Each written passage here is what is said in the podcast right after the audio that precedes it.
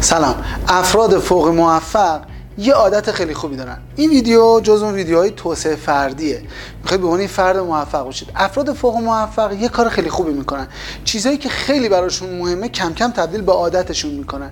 از روی عادت اینو انجام میدن مثل رانندگی مثل شنا مثل تیراندازی از سواری یا هر چیز دیگه. خیلی دیگه بهش فکر نمی‌کنن. چطوری باید بتونیم این قدرت عادت رو در خودمون پرورش بدیم یه پیشنهاد براتون دارم. مثلا فرض کنید کتاب بخونید. شما باید سی روز به اشتباه خیلی جا میگن 21 روز. کاملا اشتباهه. سی روز شما باید پشت سر هم یه عملیات رو انجام بدید تو ده روز اول بدنتون مقاومت می‌کنه تو ده روز دوم سوسوه و تو ده روز سوم تازه بدنتون میپذیره. شما یعنی بعد از سی روز این عادت براتون یک چیز خیلی خوب میشه. مثلا می‌خواید کتاب بخونید. سعی کنید هر شب کتاب بخونید.